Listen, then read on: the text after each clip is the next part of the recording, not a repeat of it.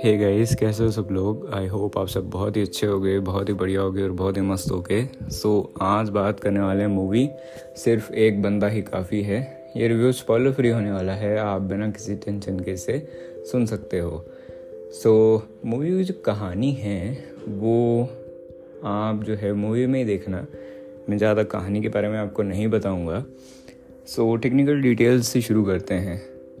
सबसे पहले तो जो सबसे फ़र्स्ट चीज़ मुझे इस फ़िल्म की पसंद आई, वो था इसका स्क्रीन प्ले एंड इसका डायरेक्शन फ़िल्म की जो लेंथ है, वो काफ़ी कम थी और फ़िल्म की उसी, वो जो चीज़ है, वो मेरे को काफ़ी एक पसंद आई बिकॉज़ लेंथ कम है मतलब आपकी रेटिंग अच्छी है।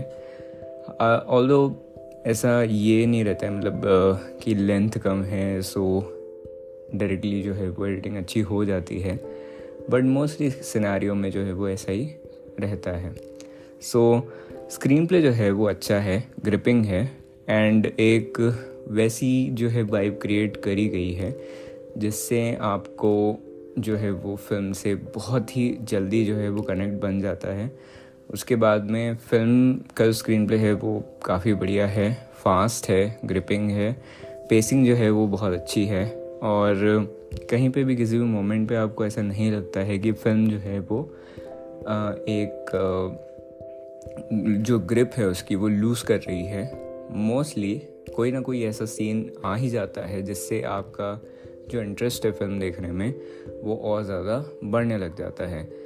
फ़िल्म में बहुत सारी चीज़ों के बारे में बात करी गई है और हर एक एस्पेक्ट को जिस टॉपिक के ऊपर ही फ़िल्म को बनाया गया है हर एक एस्पेक्ट को बहुत ही बारीकी से टाइम दिया गया है। उसके ऊपर बहुत ही डिटेल में हर चीज़ को टाइम दे के उसको डेवलप करा गया है हर एक एस्पेक्ट को डेवलप करा है।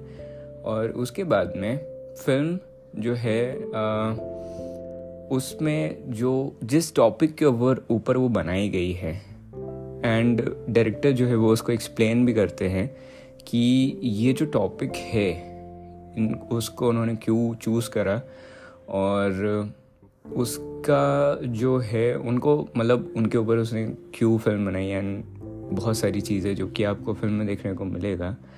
और परफॉर्मेंसेज आई थिंक सो कि मुझे मनोज वाजपेयी सर की तो बात करनी नहीं चाहिए।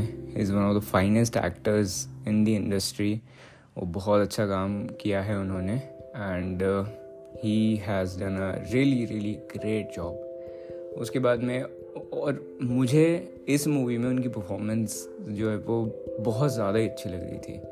उसके बाद में फ़िल्म में जो बाकी सारे एक्टर्स हैं, उन्होंने भी अपना काम बड़ी अच्छी तरीके से करा है और अपने रोल को बहुत अच्छी तरीके से निभाया है। कहीं पे भी मुझे ऐसा लग नहीं रहा था मोस्टली कि फ़िल्म को और ज़्यादा टाइम की ज़रूरत है या बहुत सारी चीज़ें जो है वो बहुत जल्दी जल्दी बता रहे हैं। और दो एक आध एस्पेक्ट जो है वो मुझे थोड़े से अंडर डेवलप लगे स्टोरी के पर्सपेक्टिव से। और जो मैं बात कह रहा था about the topic of this film so topic को जो है वो उन्होंने पॉजिटिव और नेगेटिव्स के साथ में एक्सप्लेन करा है। तो वो जो टॉपिक है वो एक मतलब अगर आप बोल सकते हो कि दृष्टिकोण से जो है वो अच्छे से समझ आ जाता है। उसके बाद में बैकग्राउंड म्यूज़िक जो है वो मुझे इतना ज़्यादा इम्प्रेसिव नहीं लगा अच्छा नहीं लगा। कई कई फ़िल्म में डबिंग के भी इश्यूज़ आ जाते हैं। थोड़े बहुत आपको आ, देखने को मिलेंगे वो मतलब सुनने को मिलेंगे। उसके बाद में फ़िल्म जो है वो कहीं ना कहीं एक तेज़ स्क्रीन प्ले होने के बाद में भी एक towards the end towards the end जो है वो थोड़ा सा स्टोरी वाइज आपको, आपके जो है वो ग्रिप थोड़ी सी छोड़ती है, ऐसा मुझे लगता है, ऐसा मैं, ऐसे मेरी फीलिंग है। और थोड़े बहुत एस्पेक्ट्स को जैसे कि मैंने आपको बताया था कि उन्होंने मोस्टली सारी चीज़ों को एक्सप्लेन करा है बट स्टोरी वाइज अगर उन एस्पेक्ट्स को थोड़ा टाइम दिया जाता, बहुत ज़्यादा नहीं, थोड़ा बहुत, कि एक्सप्लेन करा जाता, क्योंकि एज़ स्टोरी लाइन जैसे कि फ़िल्म जो है वो court room court room drama के ऊपर है, बहुत ज़्यादा बेस्ड है तो उसमें जो धाराएँ लगाई गई है, जो बताया गया है, एक डिटेल्ड मूवी में बोल सकता हूँ। पर उसको एक और और ज़्यादा रियलिस्टिक टच दिया जा सकता था। और थोड़ी बहुत चीज़ें जो कि एकदम सडन हो जाती है, वो अगर थोड़े बहुत एक्सप्लेनेशन के साथ में होती, भले ही वो सीन एक्सप्लेनेशन या बातचीत में डायलॉग से उसको एक्सप्लेन करा जा सकता था तो वो और ज़्यादा अच्छा लगता। एंड वो फ़िल्म की जो एक वैल्यू है, उसको और ज़्यादा वो इनक्रीज़ कर देता, उसको और ज़्यादा बढ़ा देता। एंड एक और जो चीज़ है वो ये थी कि आई थिंक सो कि मैंने सारी चीज़ों के बारे में बात कर ली है।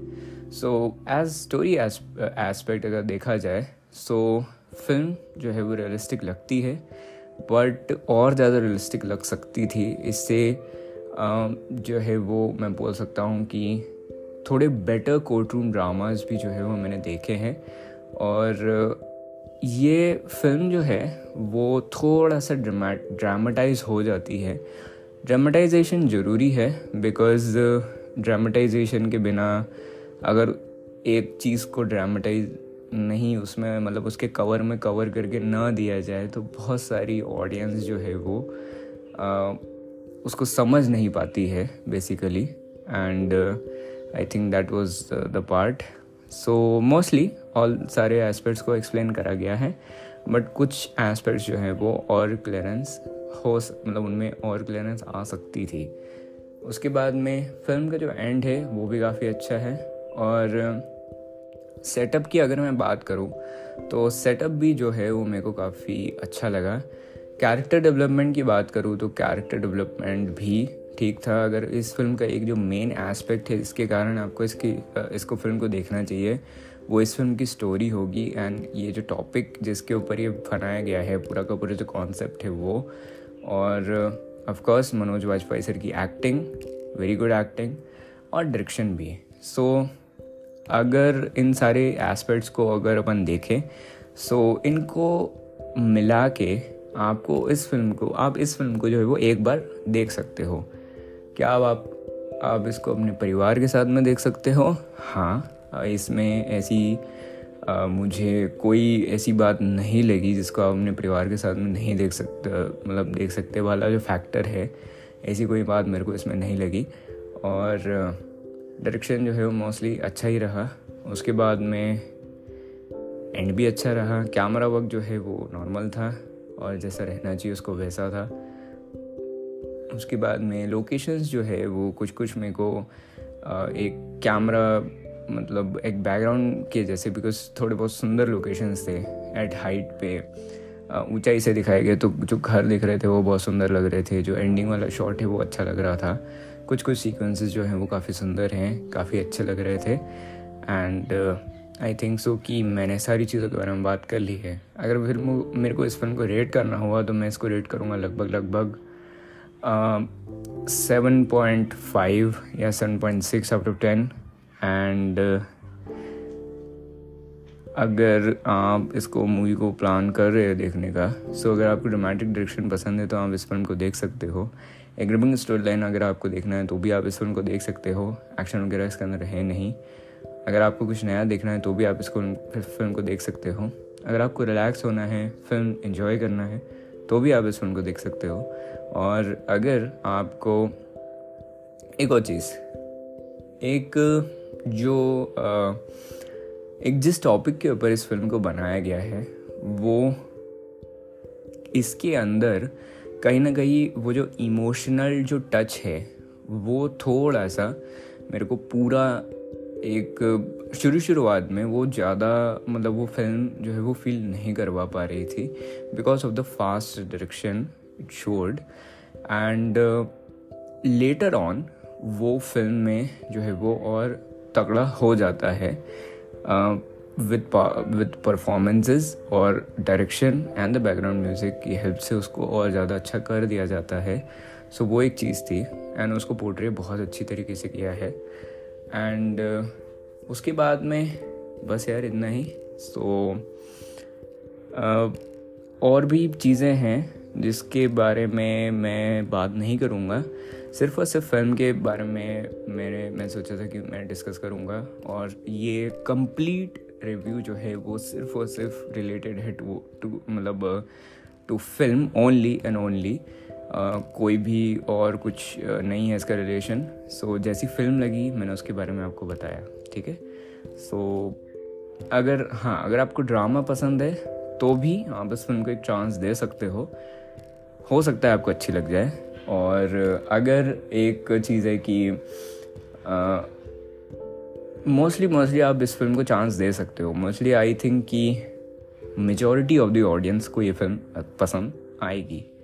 So that's it bye bye take care ख्याल रखना अपना, अपने परिवार वालों ख्याल रखना मसना मज़े करना।